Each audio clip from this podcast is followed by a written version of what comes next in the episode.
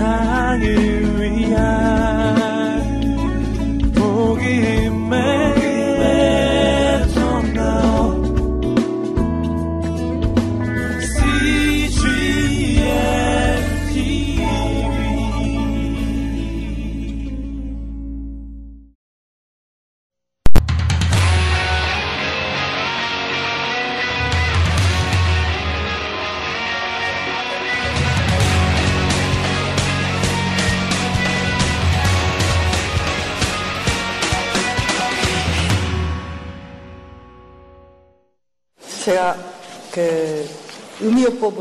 다시 정리를 하면서 네, 여러분하고 오늘 나누기 위해서 생각을 이렇게 하고 자료들을 정리하는데 너무 에피소드가 많은 거예요.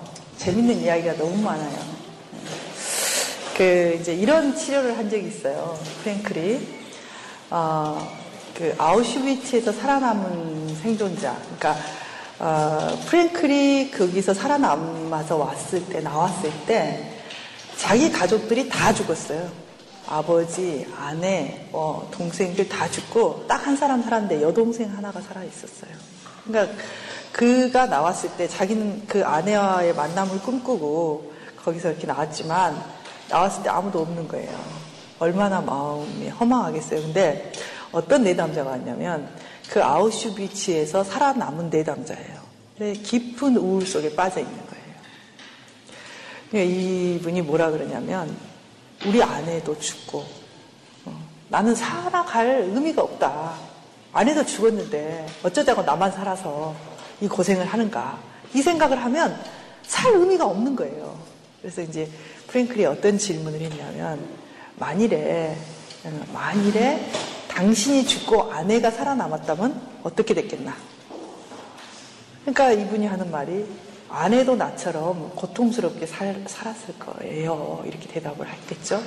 그러니까 프랭클이 하는 말이 그러면 당신은 아내가 짊어지고 고통스러워야 할 몫을 지금 당신이 고통스러워하고 힘들어하네요. 어. 그러니까 당신이 지금 고통이라는 게 아내가 대신 살아남았으면 아내, 아내가 고통스럽게 살았을 텐데 당신이 그 고통을 짊어지고 사는데 그거 어떠냐. 아내를 대신해서 당신이 이렇게 고통스럽게 산다는 것에 대해서 어떻게 생각하느냐. 그러니까 이 사람이 어, 머릿속에 그냥 뭐 확 지나가는 그런 느낌을 받았어요. 그리고 이제 프랭클이 제의한 거는 뭐냐면 당신이 이제 죽으면 천국에 가서 아내를 만날 텐데 그때 아내를 만날 준비를 하자. 지금 이 삶을 그 사람을 대신해서 고통을 감당하면서 살아가면서 아내를 만날 준비를 하자. 그렇게 해서 그 사람이 그 우울증에서 벗어났어요. 그러니까 참 생각을 어떻게 하느냐. 내 인생을 어떻게 보냐. 나는 지금 내가 혼자 살아남아 있고 여기서 내가 죽을 것 같고 내가 너무 쓸쓸하고 외롭고 또 혼자 살아남았다는 죄책감이 있어요. 음. 그 속에 빠져 있는데 이 사람은 그 마음을 좀 높이 띄어서 아내의 입장도 생각해 보게 하고 또 먼 훗날에 아내를 천국에서 만날 것도 보게 하고 그렇게 하니까 이 사람이 그 우울증에서 어때요? 벗어날 수 있었어요. 그러니까 즉 이 지금 현재의 그가 아니라 좀 더 높은 시야, 좀 더 깊은 시야를 가지고 자기 인생을 바라보게 했을 때 이 사람이 거기서 벗어날 수 있었다는 거죠.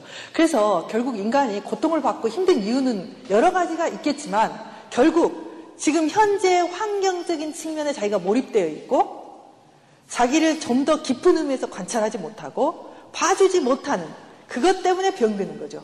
더 나가서 그걸 이렇게 조망하면서 자기 인생을 향한 의미, 뜻을 발견하지 못해서 병든다는 거예요. 심리적으로. 어, 이제 그런 분이 계셨어요. 어, 참 이렇게 현명하고 똑똑하신 분인데 늘 자기의 감정은 뭔가 손해보는 것 같고 누구에게 자기가 소외당하는 것 같고 그래서 자기가 말도 잘 못하고 주장도 잘 못하고 자기 감정을 표출도 하지 못하면서 살아가고 있다고 생각하는 분이었어요. 그래서 너무 힘든 거예요. 삶을 내가 이렇게 살다가 죽어야 되나.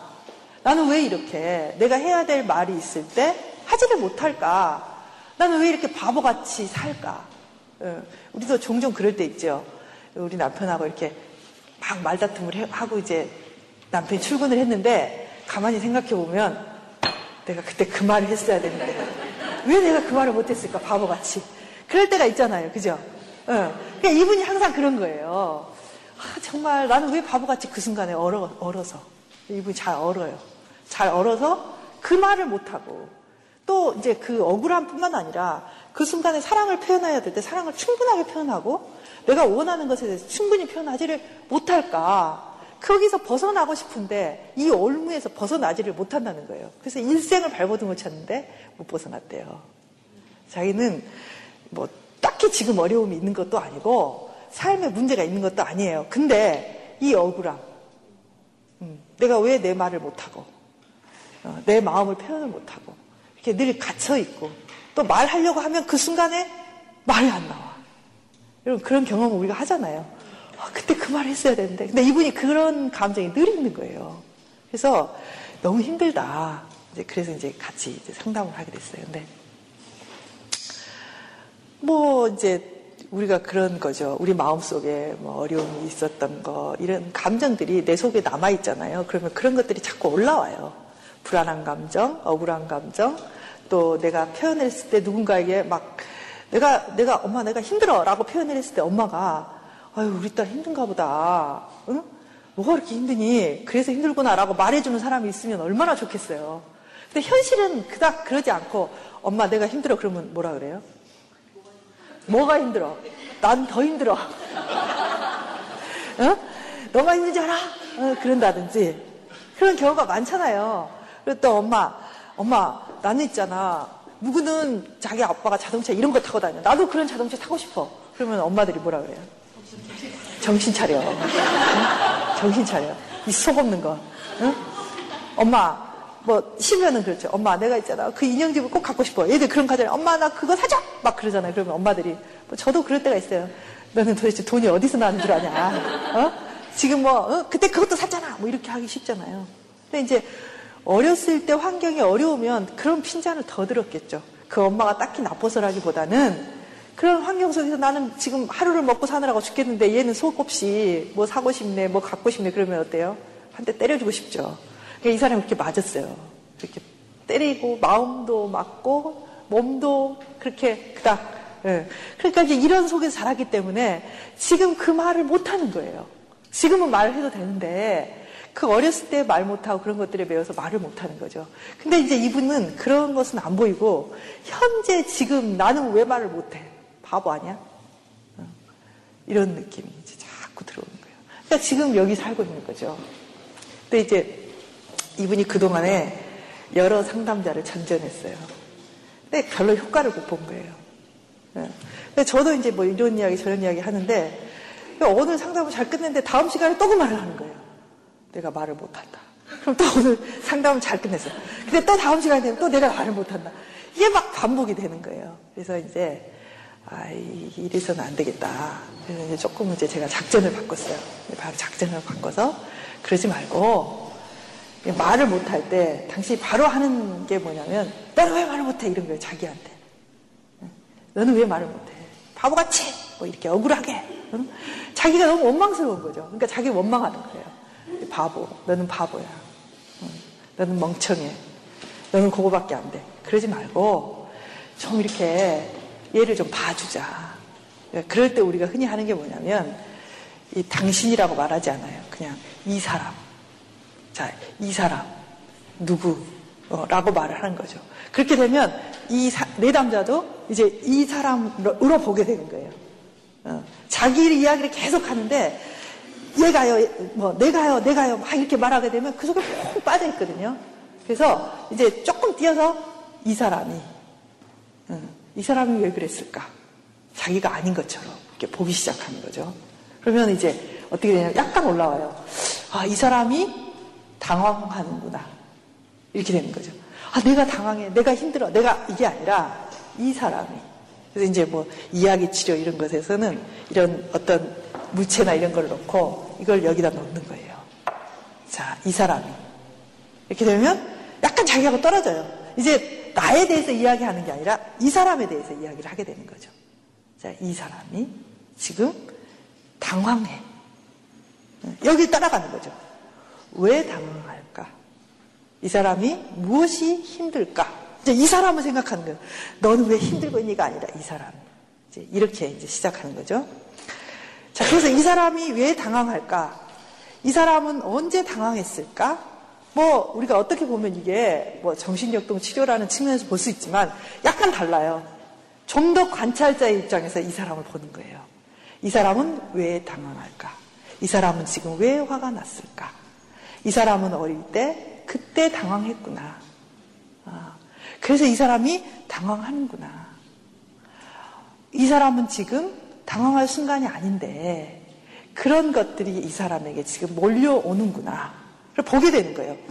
아, 이 사람이 그래서 당황하는구나. 아, 이 사람이 그때의 심정들이 이 사람한테 막 몰려오는구나. 아, 그래서 이 사람은 지금 그게 뒤집어 씌워지는구나. 근데 이 사람이 그 속에 퐁 빠지는구나. 안 빠져도 되는데. 지금은 그때가 아닌데. 지금 또 빠졌네? 이런 걸 보게 되는 거예요. 그게 어디냐면 여기가 아니라 여기라는 거죠. 그래서 이제 이분이 그거를 이제 보게 되는 거죠. 처음에는 그 감정을 이기는 게 첫 번째가 아니에요. 뭘 봐야 되냐면, 아, 또 그러고 있네? 이거예요. 아, 또 그러고 있네? 또 화를 내고 있네? 또 당황하고 있네? 또 부끄러워하고 있네? 이렇게. 이제 이렇게 보는 거죠. 그러다가 이제 조금 더 가면 이렇게 되는 거예요. 그래서 부끄러워하는구나. 그래서 화가 났구나. 어. 그 다음에는 어떻게 하냐면 이렇게 말을 거는 거예요. 그분은 그렇게 했다는 거예요. 그, 그게 아니야. 그게 아니야. 너가 지금 그 감정이 아니야. 그건 그래서 그런 거야. 너가 그때 참 두려웠기 때문에 지금 네가 두려운 거야. 이렇게 말을 걸기 시작했어요. 자기에게. 그래서 그때마다 말해주는 거지. 야, 그래서 그래. 네가 또 그러고 있네? 그러니까 이 사람의 이 능력이 생긴 거죠. 어떤 능력이 생기냐면 이 상황 속에 그대로 푹 빠져 들어가는 게 아니라 이 상황 속에서 자꾸 올라오는 거죠. 아, 또 그러고 있네? 이게 보이는 거잖아요. 관찰하게 되는 거죠. 그러면서, 아, 그것이 아니라 아, 이거야. 네가 그렇게 두려워하는데 그 속에 빠질 게 아니라 빠지지 마. 안 빠져도 돼. 그게 아니야. 네 감정은 옛날에 이런 거지 지금은 그게 아니야. 이렇게 말을 하게 돼요. 여러분 여기서 좀 띄워보잖아요. 자기를. 보면 자기를 보게 되고요. 그것들이 관찰이 되면 그것들을 내가 말하지, 말해줄 수 있어요. 이거야. 응, 괜찮아. 이제 이런 말이 나와요. 자기를 관찰하는 사람들이. 응. 그래서 이분이 이제 이렇게 말을 걸기 시작했어요. 근데 이렇게 당황스러울 때마다 이제 그 성숙이라는 게 그런 것 같아요. 이 관찰하는 자아가 누구나 다 발달되어 있는 게 아니에요. 네. 근데 여러분이 자꾸 자기를 관찰하고 자기를 이렇게 발견해주고 자기 속에 이렇게 이렇게 보게 되면 점점 그 눈이 커져요. 프랭클도 그렇게 말했거든요. 처음에는 조금의 시간 동안 조금 자기를 바라보고 조금 아내를 생각했단 말이에요. 근데 그게 하면 할수록 어떻게 되냐면 생생해지는 거예요. 그리고 더 많아지는 거죠. 그러니까 이제 이분이 늘 이 속에 빠져서 어 당황하고 말도 못하고 바보 같고 이 속에 빠져 있었는데 이제 조금 이렇게 하면서 어 너가 당황하고 있구나. 그래서 그 당황하는 거를 바라봐 주는 거예요.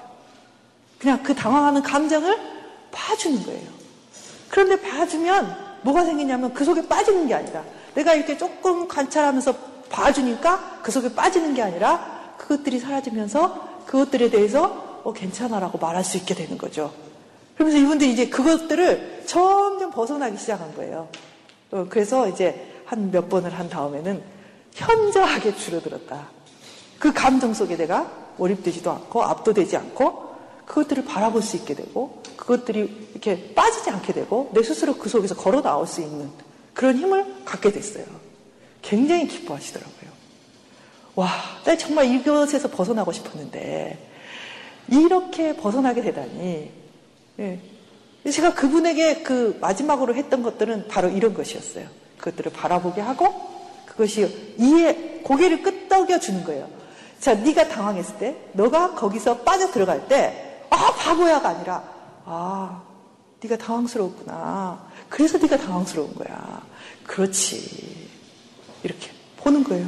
보기만 해도 그 마음이 벗어나지는 거죠. 그래서 실은 프랭클이 이런 그 관찰자적인 자에 대해서 굉장히 중요하게 생각했는데 여러분에게 적용할 것이 그런 부분이라는 거예요. 여러분의 삶에 여러분이 뒤집어질 때가 있어요. 그리고 여러분이 그 안 하야질지를 할 때도 있어요. 그리고 그것들이 나를 계속 힘들고 괴롭힐 때도 있어요. 그런데 그것들에 대해서 우리는 어떻게 하나? 한번 여러분 생각해 보세요. 그렇게 했을 때 내가 어떻게 하나? 대부분 어떻게 하냐면 자기를 책망하고 자기를 비하하고 야단치고 거기서 막 몸부림을 쳐요. 사람들이. 네. 근데 저는 이 관찰자라는 그런 측면도 이렇게도 생각해 보면 참 좋겠다는 느낌이 들어요. 어떤 거냐면 하나님의 눈으로 한번 보는 거예요. 어, 하나님의 눈으로. 얘가 막 화를 내고 있어. 근데 해, 화를 내고 거기서 막 어떨 줄을 몰라. 막 뒤집어져서 어떻게 할 줄을 몰라. 근데 걔가 실은 마음속에 상처 때문에 그러는 거예요. 어렸을 때 그런 경험 때문에 또는 두려워서 불안 때문에 지금 얘가 막 화를 내고 막, 막 난리를 치고 있어요. 그러면 하나님이 얘를 보고 뭐라 그럴까? 응? 뭐라 그럴까? 너는 이제 화를 냈으니 지금부터 징계에 들어가야 되겠다. 화를 요만큼 냈으니까 너는 요만큼 매를 맞아. 그럴까요? 글쎄, 그러지 않을 것 같아. 왜냐하면 우리 애들이 그럴 때가 있잖아요. 우리 애들이 아, 제가 저렇게 안 해야 되는데 왜 저렇게 짜증을 내나 그럴 때 이제 엄마라서 화도 나지만 한편으로서는 이해가 되잖아요. 아, 제가 지금 중간고사 저 앞두고 저번에 성적이 떨어져가지고 지금 제가 공부도 잘 안 되고 정말 짜증이 정말 너무 심해졌구나. 얘가 얼마나 속이 상하면 저럴까. 참 내가 대신해 줄 수도 없고. 그러지 않아요? 그렇죠. 어, 가끔 우리도 야, 너 그만 짜증내! 막 이럴 때도 있죠. 공부도 못한 게 이럴 때도 있지만 그래서 마음속에는 그런 마음이 우리에게 있다는 거예요. 근데 하나님이 우리 마음만 못 하시겠어요? 어, 그러면 하나님의 눈으로 보면 다 보실 거 아니에요. 얘가 왜 분노하는지, 왜 저렇게 발작을 일으키고 있는지, 응? 저기서 저렇게 길길이 뛰면서 추한 모습으로, 응?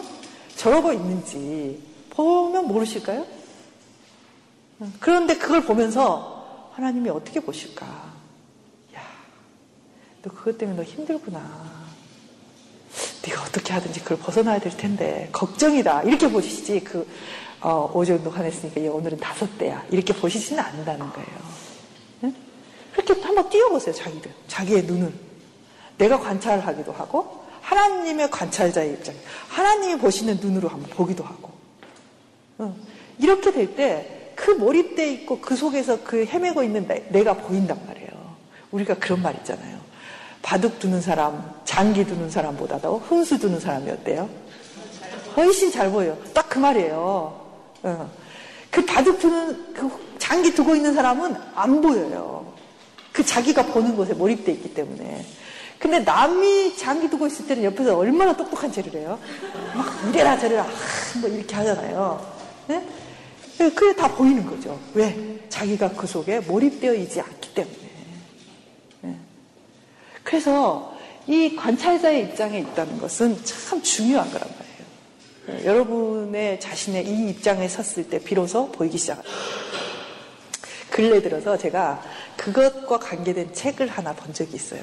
어떤 책이냐면 와칭이라는 책이에요. 어, 봤죠? 예. 그분이 거기서 하는 이야기, 그 저자가 하는 이야기가 다 이 관찰자 입장에서 말하는 거예요. 그 사람은 뭐라고 말을 하냐면 인간의 모든 문제는 이 관찰자 입장에서 잘 보면 다 해결된다 이런 거예요. 어떻게 보면 굉장히 좀 극단으로 가서 계속 이야기하고 있어요. 그러니까 이 관찰자 입장에 대해서 계속 강조하면서 쓰는 거거든요. 이 사람이. 처음부터 끝까지. 이 사람의 이론은 뭐냐면 뭐든지 어떤 감정이든지 관찰자로서 바라봤을 때 다 소멸시킬 수 있다는 거예요. 자, 그 프랭클이 또 이렇게 어떤 치료적인 입장이 아니라 그 사람의 삶을 어떻게 살아야 될 것인가에 대해서 무엇을 제시했냐면 그 미래를 상상해 보라는 거예요. 미래. 미래를 상상하라. 네. 그러니까 아까 그 우울증에 빠졌던 그 살아남은 사람에게 당신이 천국에 가서 당신의 아내를 만났을 때 무엇을 갖고 가서 무슨 보따리를 풀어놓을 것인가를 상상하게 하는 거죠. 살아있는 동안에 어떻게 어떻게 해서 당신이 그 아내에게 갔을 때 무엇을 가지고 어떤 즐거움을 나눌 것인지를 상상하게 하는 거죠. 그렇게 치료적으로 많이 이제 다가가거든요. 근데 그 워칭이라는 책을 보면 이분이 이제 그 양자 물리학이라는 것을 갖고 와서 이렇게 말을 해요. 우리가 생각을 하잖아요. 그럼 그 생각에서 파동이 생긴대요. 파동이 생겨서 그 파동으로부터 모든 물질의 이 짜임새나 이런 것들이 다 바꿔진다는 거죠. 그러니까 저는 양자 물리학을 모르기 때문에 이제 그게 뭐 얼마나 옳은 말인지는 잘 모르겠어요. 그런데 성경의 많은 것들이 실은 이 바라보고 꿈꾸는 것에 대해서 말하고 있다는 거예요. 저는 그 생각되는 게 뭐냐면 그 아브라함을 데리고 하나님이 가시잖아요. 하나님이 뭐를 보게 해요? 하늘에 별을 보게 하죠. 그리고 바닷가에 모래를 보게 해요.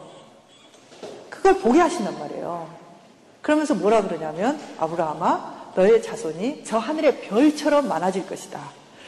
너의 자손들이 저 하늘 바닷가에 모래처럼 많아질 것이다. 이렇게 말을 해요. 아니 하나님이 그 그냥 그렇게 자손을 주려면 능력이 많으시잖아요. 그러니까 그냥 자손을 주면 되지. 왜 아브라함을 데리고 가서 그런 귀찮게 응? 하늘의 별을 보게 하고 바닷가에 모래를 보게 하셨을까? 그런 게 궁금해요. 어. 그러니까 저는 이렇게 해석이 되는 거예요. 아브라함이 그 바닷가의 모래알처럼 많은 자손을 가지려면 아브라함의 마음속에 그런 꿈이 있어야 되는 거예요. 네. 그런 상상이 있어야 되는 거예요. 그래야 하나님도 그걸 이루어 나갈 수 있는 것 같아요. 내가 아무리 아무리 너에게 이걸 해주고 싶어도 네 마음속에 이 아브라함 도저히 꿈을 꿀 수가 없잖아요. 자식이 없는데 어떻게 내 자손이 나는 저 하늘의 별이 아니라 하나만 있으면 딱 좋겠어. 딱 하나만. 근데 하나도 없어. 근데 하나도 없는 사람이 저 하늘의 별과 같은 자손을 생각지도 못하는 거예요. 근데 그 생각하지도 못하면 하나님도 해주기 힘든가 봐요. 그러니까 아마 그것들을 아브라함의 머릿속에 넣어야 되는 거야. 그 상상을. 그래야만 하나님이 자손을 주는 이 일이 성사가 되는 거죠. 예. 그러니까 인간이 꿈을 꿔야 되는 거고 바라봐야 되는 거죠. 그래서 그런 것들이 이제 그 와칭에 보면 굉장히 잘 나와 있어요. 바라봐야 된다. 꿈을 꿔야 된다. 생각해야 된다. 근데 프랭클도 그런 말을 해요. 인간이 병에 대해서 계속 걱정하면 병에 걸린다. 예. 인간의 불행에 대해서 계속 생각하면 불행하게 된다. 예. 그래서 생각하는 것, 자기 마음에 의미를 부여하는 게 너무너무 중요하다. 그런 거예요. 자, 여러분에게 제가 이제 바라보고 싶은 건 그런 거죠. 여러분이 여러분의 삶을 예, 보세요. 좀. 어, 그리고 어, 저는 가끔 이런 걸 봐요. 만일에 여러분 자신처럼 여러분을 비난했다면 다른 사람이 그 사람하고 어떻게 됐을 것 같아요? 원수가 되지. 예? 여러분 자신처럼 여러분에게 그렇게 각박하고 때로는 어떨 때는 자기에게 굉장히 그 어, 풍성한 잣대로 자기를 바라보는 것처럼 보일 때도 있어요. 근데 실상 심적으로 깊이 들어가 보면 그것도 자기를 깎아내리고 힘든 것을 포장하기 위한 경우가 많아요. 잘난 척 하는 사람, 그 속에는 자기를 비하시키고 자기가 못났다고 생각하는 생각으로 가득 차 있는 사람도 많거든요. 어, 그래야 잘난, 그렇지 않으면 잘난 척을 할 이유가 없어요. 그러니까 깊이 깊이 들어가 보면 자기에게 대해서 인색하고 자기에게 굉장히 비하적이고 자기에 대해서 엄격한 사람이 많다는 거예요. 그렇게 되면 여러분은 고통을 받을 수밖에 없어요. 그것은 하나님의 잡대도 아니고 아무것도 아니에요. 그냥 여러분이 여러분을 깎아내리고 힘들게 하고 여러분 자신이 원수되는 거예요. 여러분하고. 실상 다른 사람이 나를 비난한다고 해서 그렇게 펄쩍펄쩍 뛰는 이유가 뭐예요? 자기 속에서 그걸 동의하고 있는 측면이 있을 때 그렇게 힘든 거예요. 전혀 나하고 관계없는 소리로 나를 비난하면 사람들은 흥분하지 않아요. 왜? 말도 안 되는 소리니까. 근데 그에 대해서 동의하는 나. 나도 그렇다고 약간 생각하고 있는데 그렇게 말하면 사람들은 막 발작을 하죠. 그러면서 저놈이 나를 비난했다고 화내거든요. 근데 이놈은 어떡하고. 이놈은 어떡하고. 응. 그렇잖아요. 근데 조금 더 정말 하나님의 눈으로 나를 바라보면 어떻겠냐고요. 어. 좀더 좀 더 나를 좀, 나, 내가 아니라고 생각하고 나를 이해하면 어떻겠냐고. 저는 그래서 흔히 그런 말을 해요. 아, 제가 이것도 못하고요. 저것도 못하고요. 아, 정말 저는 저한테 와서는 뭐 잘한다는 말 별로 안 해요. 여러분, 이렇게 그냥 만나면 좀 잘난 체도 하고 그러잖아요. 그 사람도 자기 내면을 만나는 순간에 오면 자기 속에 얼마나 못난 자기가 있는지. 그러니까 좀 서로 불쌍히 여겨야 돼요. 저렇게 똑똑하게 보이는 저 사람 마음도 그렇다는 거야? 틀림없습니다. 네. 여러분 너무 걱정하지 않으셔도 돼요. 뭘 걱정하지 않아도 되냐면 나는 내 마음 속에 나를 이렇게 아, 불쌍 나는 나를 이렇게 비난하고 내가 못난 것 같은데 저 인간은 왜 이렇게 잘난 체를 하는 거야? 여러분 걱정하지 마세요. 그 사람 마음 속에도 그 마음이 있으니까 너무 염려하지 말고 좀 불쌍히 여기세요.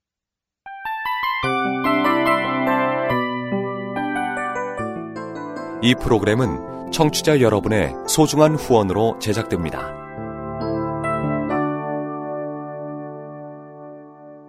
여러분 이제 자기가 있어요. 이게 나예요. 근데 난데 아 나는 왜 이렇게 못할까? 나는 왜 이거밖에 안 되지? 나는 왜 너는 왜 자식한테 그렇게 그거밖에 못해? 더 잘해야지. 이런 느낌을 가져요. 저도 가져요. 저도 저도 갔는데 그냥 내가 아니라고 생각해 보세요. 여기에 한 여자가 있어요. 네. 이 여자는 나이가 40이 넘었어요. 그래서 얘를 길러요. 근데 이 여자는 얘를 잘 길르기를 너무나 원해요. 그래서 어떨 때는 몸부림을 쳐요. 어떻게 몸부림을 치냐면 막 얘한테 잘 되게 해야 되는데 못 되는 말을 해요. 어? 그리고 어떤 때로는 또 따뜻하게도 하죠. 그리고 어쨌든 이 아이를 지금 20년 때로는 10년을 아주 몸부림치면서 기르고 있어요. 그렇다면 이 여자에게 여러분은 뭐라고 말할 거예요? 네? 뭐라고 말할 거예요? 이 여자는 그래도 아이들을 지금 잘 먹여서 어쨌든 입히고 기르고 학교도 보내고 있어요. 그럼 여러분들이 이렇게 말할 거예요. 아휴, 그럴 줄 알았어. 그거밖에 못하잖아. 뭐 하고 있는 거야 도대체? 응? 뭐야, 더 잘해야지. 이렇게 말할 거예요? 그렇지. 아, 정말 안쓰럽다. 몸부림을 치는구나. 예쓰고 있구나. 아, 정말 잘해보려고 너무너무 예쓰네. 이렇게 말하지 않겠어요? 그쵸? 내가 아니라면 그렇게 말해준단 말이에요. 근데 자기한테는 절대 그렇게 말 안 해요. 응?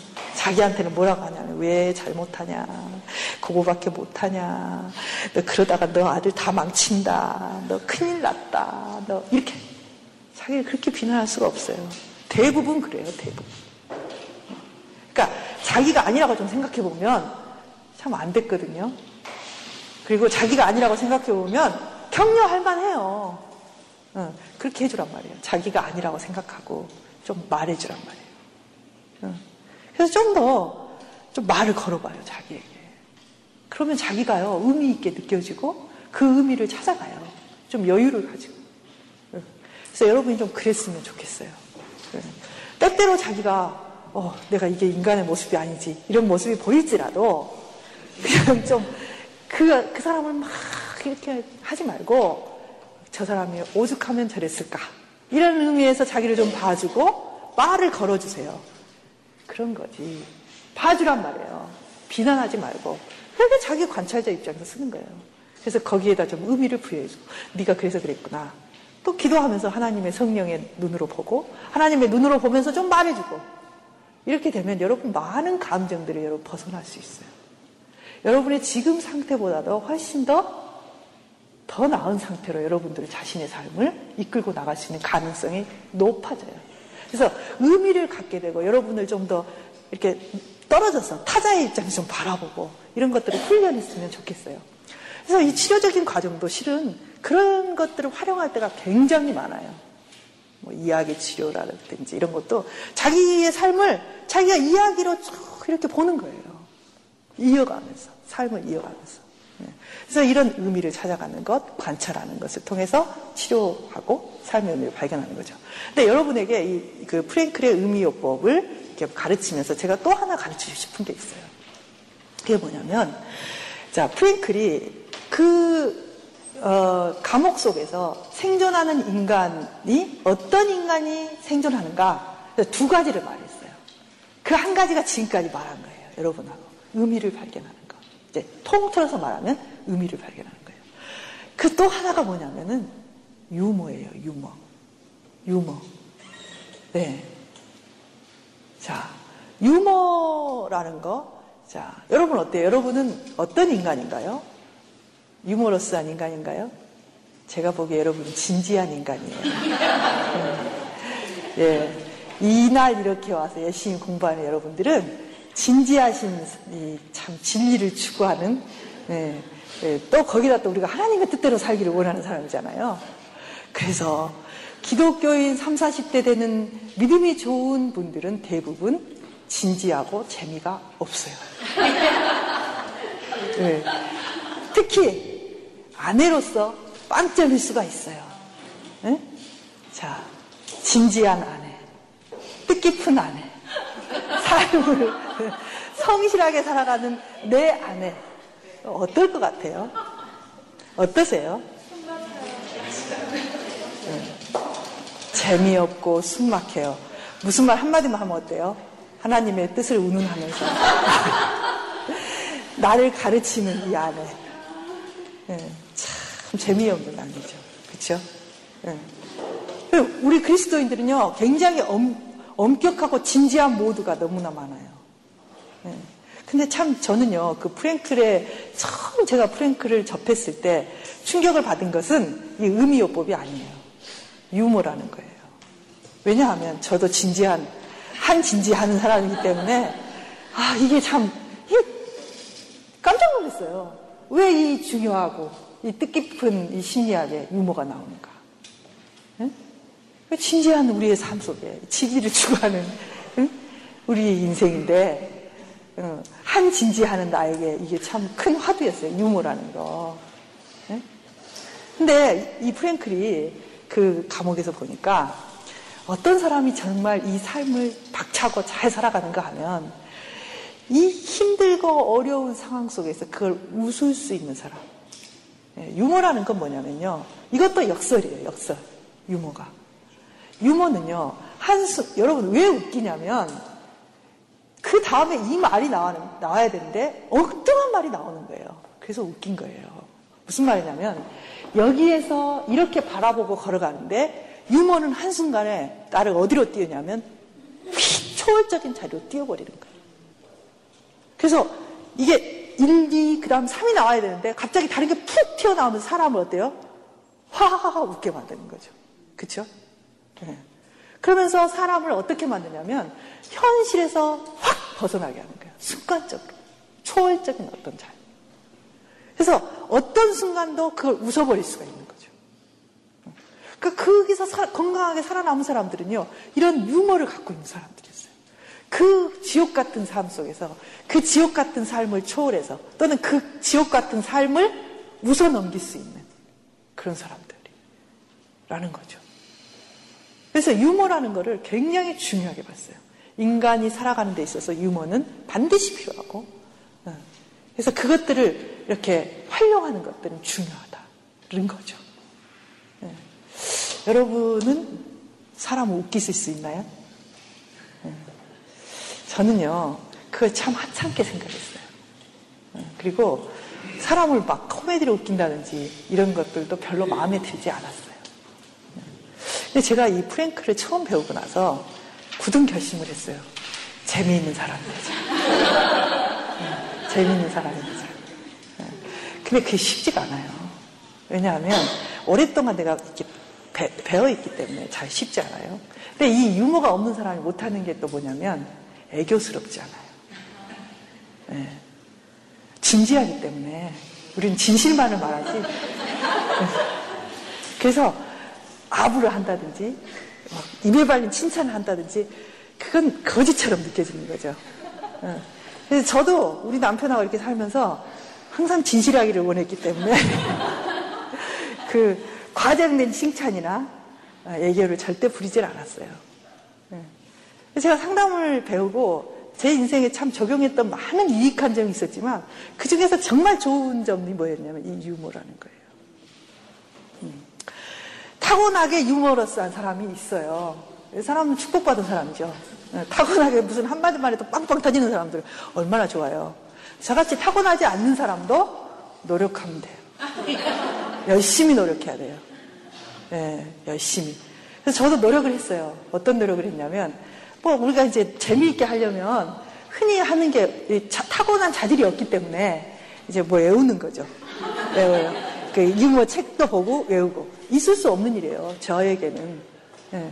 그러나 적용을 해서 이제 읽어요. 그리고 외워요. 근데 이게 또 왜 이렇게 안 외워지는지. 예? 안 외워져요. 근데 이제 겨우겨우 외우죠.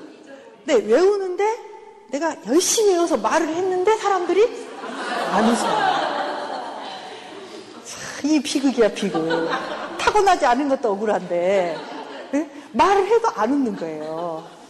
이런 피나는 노력이 거예요. 여러분, 여러분의 자녀에게 대화하기를 원하세요? 여러분 남편하고 대화하기 원하세요? 여러분, 노력하세요. 노력. 노력을 하세요. 어, 상담에서도요, 이 유머를 굉장히 중요하게 생각해요. 라포라는 것, 신뢰를 형성하는 데 있어서 한 번 같이 웃어버리잖아요. 그러면요, 그 순간에 마음이 허물어져요. 그래서 웃음이라는 게 굉장히 중요해요. 근데 우리는 너무 그걸 간과한다는 거죠. 그래서 세대를 그렇게 나눈대요. 개그 콘서트를 보고 웃을 수 있는 세대와 봐도 하나도 안 웃는 세대. 응? 여러분은 어떤 세대세요? 여러분은 개그 콘서트를 보고 있으면 꺼버리는 세대인가요? 아, 재밌어요. 아, 예. 신세대예요. 예, 신세대.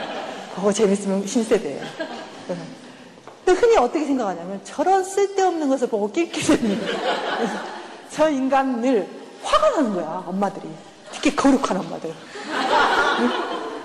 꺼요 그러면서 쓸데없이 막 그걸 끈단 말이에요 근데 여러분 이 정신 건강에 어떤 게 있냐면 이런 게 있어요 사람들이 웃을 때 같이 웃는 사람이 있고요 모든 사람이 웃는데 혼자 안 웃고 있는 사람이 있어요. 병입니다. 네.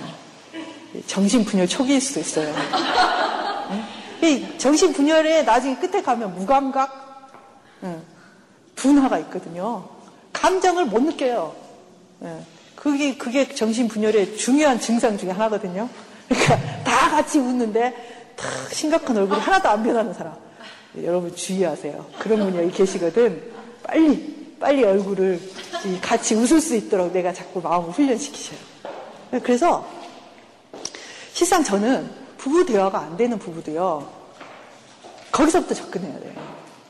재미있는 말, 네, 재미있는 어떤 유머 이런 것들을 하나 정도 준비해서 좀 사람을 웃길 수 있으면 좋은 거예요. 네, 제가 노력한 게 이제 그런 거였죠. 끊임없이 이제 하루에 한 번 정도는 유머를 보고 한 번 정도는 우리 식구들에게 이 말을 해줘야지. 네. 지금까지는 계속 성경만 이야기했는데, 이제부터는 내가 이제 이 웃기는 이야기를 한 번씩 해봐야지.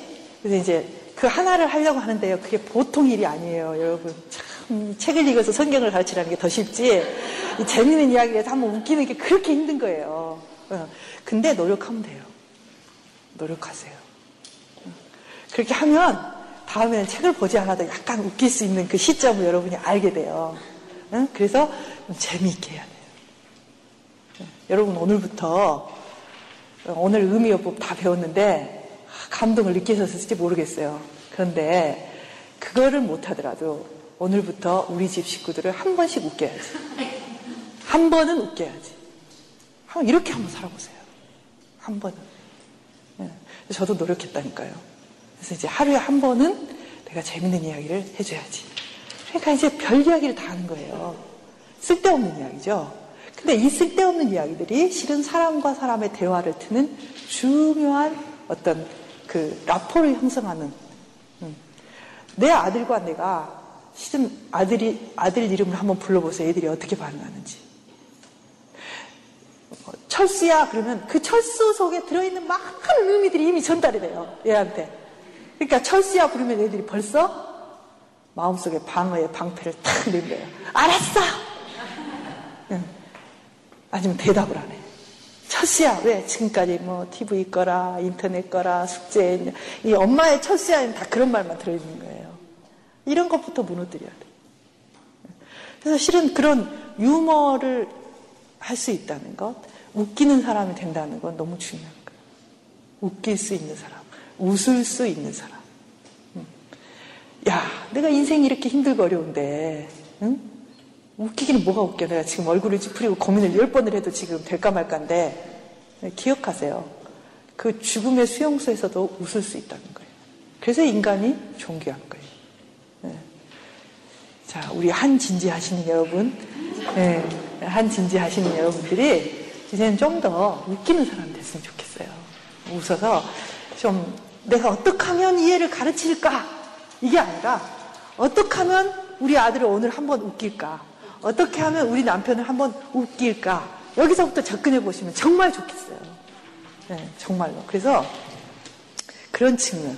또 하나는 어, 좀 매교스러워지면 어때요? 네, 좀더좀 어, 빈말이라도 아, 당신이 최고야. 이렇게. 근데 최고가 아니거든. 진, 우리가 진지하게 생각해 보면 그렇잖아요. 우리가 진실의 입각에서 보면 최고는 아니잖아요. 근데 내가 당신을 최고라고 해주는 거예요. 어, 당신이 멋있다. 어, 당신이 참 우리 아들이 최고다. 좀 이렇게 어, 좀 띄워주고 어, 이렇게 해주면 어, 좋겠어요. 네, 근데 저도 그렇게 하려고 하니까 머리가 쥐가 나더라고요. 이 진실이 아닌 것 같은 느낌도 들고 네, 힘들었어요 처음에. 네, 그래서 우리는 무겁고 진지하고 성실하고 거룩한 것들을 추구하는데 실은 이것도 역설적이에요. 너무나 거룩하고 진지함만 추구하다 보니 내 삶의 진정한 거룩에 이르지 못할 수도 있다는 거예요, 여러분. 얼마나 재미없는지 몰라요. 네.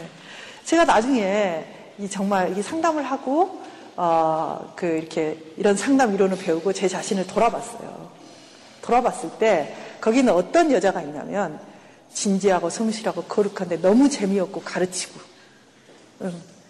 응. 그리고 맨날 그 하나님 뜻이 뭔가를 골똘하게 생각하고 어. 한마디로 박제된 인간처럼 느껴지는 그래서 인간과 소통이 안 되는 그런 사람이 서 있더라고요. 응. 우리가 거룩하고 진실하면 무슨 소용이 있어? 그거를 다른 사람한테 줄 수 없다면 우리가 갖고 있는 그 진실이나 거룩이나 진리가 얼마만큼 소용이 있겠어요? 소통이 안 되는데.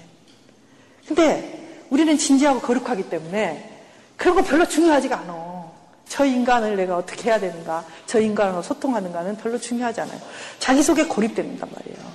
야, 여기 이 이론에서 추구하는 것, 우리가 성경에서 추구하는 것은 뭐냐면 자기 안에 갇히는 것을 철저하게 배격해요. 그렇죠? 예. 자기도 모르게 하나님을 따라간다고 하면서 그 속에 갇힌단 말이에요. 자기 속에. 그래서 그랬으면 좋겠어요. 그래서 좀더 어, 유머러스하고 좀 더 좀 애교스럽고 좀 더 재미있고 이렇게 좀 다가간다면 내 속에 진짜가 있다면 내 속에 정말 진리가 있다면 그건 그냥 흘러가는 거 아니에요? 내가 가르쳐서 가는 게 아니라 흘러가는 거잖아요. 네. 여러분이 참 골치 아픈 숙제를 제가 드리고 싶은데 그런 거예요. 음. 아, 정말 유머러스한 사람 이런 곳에 안 옵니다. 돌아, 돌아다니면서 놀아요.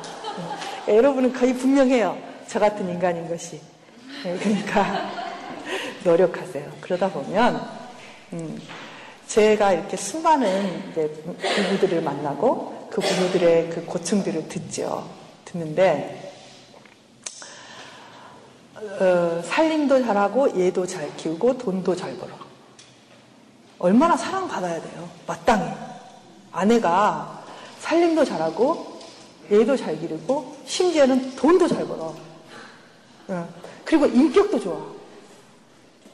그런데 사랑받지 못하는 아내가 많아요. 반대로 돈도 못 벌고 살림도 못하고 못죠 네? 응? 근데 충분히 사랑받고 인정받고 사는 여자도 많아요. 참 억울하잖아요. 그쵸? 그쵸? 그리고 이렇게 잘하는데 남편이 절대 말을 안 들어. 네, 더 중요한 건 나는 정말 바른 걸 알고 내게는 좋은 것이 있는데 남편이 말을 안 들어. 그래서 일생 동안 이 남편에게 핍박과 응, 고난을 당하면서 살아가요. 그러면서 뭐라 그러냐면 이게 내 십자가다. 네? 그러면서 이제 정말 그 저 높은 곳을 향해서 꿋꿋이 걸어가는 분들이 많아요. 응? 근데 그게 십자가가 아니라 이런 게 없다는 거예요. 유머가 없고, 애교가 없고. 네. 유머가 없고, 애교가 없고, 능력이 많은 남자는요, 여자는 남자들에게 굉장히 위협적인 존재예요. 네. 왜? 남편들의, 남자들의 그 특징은 뭐냐면, 이겨야 되고 자기가 머리가 돼야 돼요. 그래서 성경에 남편을 머리로 인정하라고 그랬잖아요. 위아래가 있는 것도 있겠지만 그런 의미보다는 진짜 자기가 머리라는 느낌을 가져야 자기를 잘 발휘하는 사람이 누구냐면 남편이에요. 여자들은요, 자기가 머리가 되면 다 그게 그, 그렇지 않아요. 여자들은 머리가 안 되고 저도 살아요. 근데 남편들은, 남자들은 머리가 되고 자기가 이겼다는 느낌이 있어야 산단 말이에요. 참 유치하죠. 그죠? 약간 유치하지만 그런 게 사실이란 말이에요. 그런데 똑똑하고 현명하고 돈 잘 버는 여자가 애교가 없고 유머가 없으면 이건 너무나 위협적인 존재가 되는 거예요. 그래서 자기도 알아. 그, 그 아내가 얼마나 수고하고 그리고 정말 똑똑하고 나에게 얼마나 유익을 주고 일생 동안 수고하는지 알아요. 알지만 자기가 잘해주면 굴복하는 것 같은 거예요. 그러니까 계속 바가지 긋고 짜증내고 밖으로 돌 수 있어요. 네. 그러니까 그게 십자가이기 때문이 아니라 어쩌면 이런 유머나 애교나 이런 부분이 지금 많이 결핍된 데서 오는 굉장히 고난일 수 있다는 거죠. 네? 네. 네. 반대로 제가 말씀드렸지만 살림도 엉망이야. 집에 가면 막 그냥 막 이리저리 늘어져가지고 막 뭐가 뭐 어디 있는지도 몰라. 그리고 막 허둥대고 응? 잘 하지도 못해요. 어. 근데 이제 이런 사람들은 뭐를 잘하냐면 부탁을 잘해요 남편한테. 그럼 남편은 어떤 느낌을 갖냐면 내가 안 해주면 이건 엉망이야 이런 느낌을 갖는 거예요. 내가 안 해주면 엉망이야. 내가 안 해주면 엉망이면 나는 어떤 존재냐면 굉장히 의미 있는 존재인 거예요 이 집에서. 아시겠어요? 그거를 주면 아무것도 안 줘도 이 아내를 사랑해요. 근데 똑똑하고 살림 잘하고 돈잘 벌고 청소 잘하고 설거지 잘하는 아내는 나에게 어떤 의미도 주지를 않아. 난 이 집에 별로 필요가 없어. 내가 없어도 괜찮아. 그럴 때 짜증이 엄청 나는 거예요. 존재감이 없어지는 거예요. 그러니까 여기에 이제 여자분들이 많기 때문에 초점은 거기에 맞췄어요. 남편도 마찬가지예요. 남편도. 남편도 똑같아요. 그런데 어찌됐든 여러분들이 우리가 뭐 이 의미, 이 의미요법을 다 배워서 논문 쓸 건 아니잖아요. 그죠? 우리의 삶에 적용해야 되는데, 어, 여러분들이 의미를 찾아가고 자기를 관찰자적인 입장에서 바라보는 것 못지않게 중요한 게 여러분의 삶에 유머를 찾는 것. 여러분이 유머를 한 사람 찾아가잖아요. 그러면 가족 전부가 유머러스 집이 돼요. 아시겠어요? 자, 잊지 마세요. 자, 오늘부터 여러분이 열심히 공부해서, 어, 열심히 공부해서 유머러스한 사람이 되는 거예요. 아시겠어요? 네. 자, 오늘은 여기까지 할게요. 수고하셨습니다.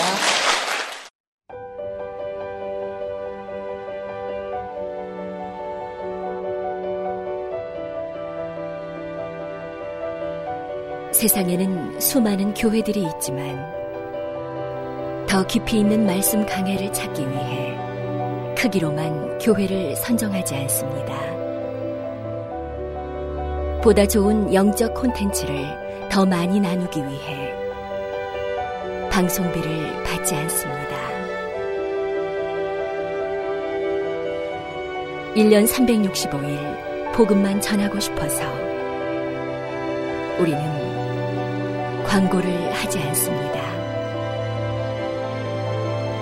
온누리의 복음을 땅끝까지 CGN TV와 함께 땅끝 성교사가 되주세요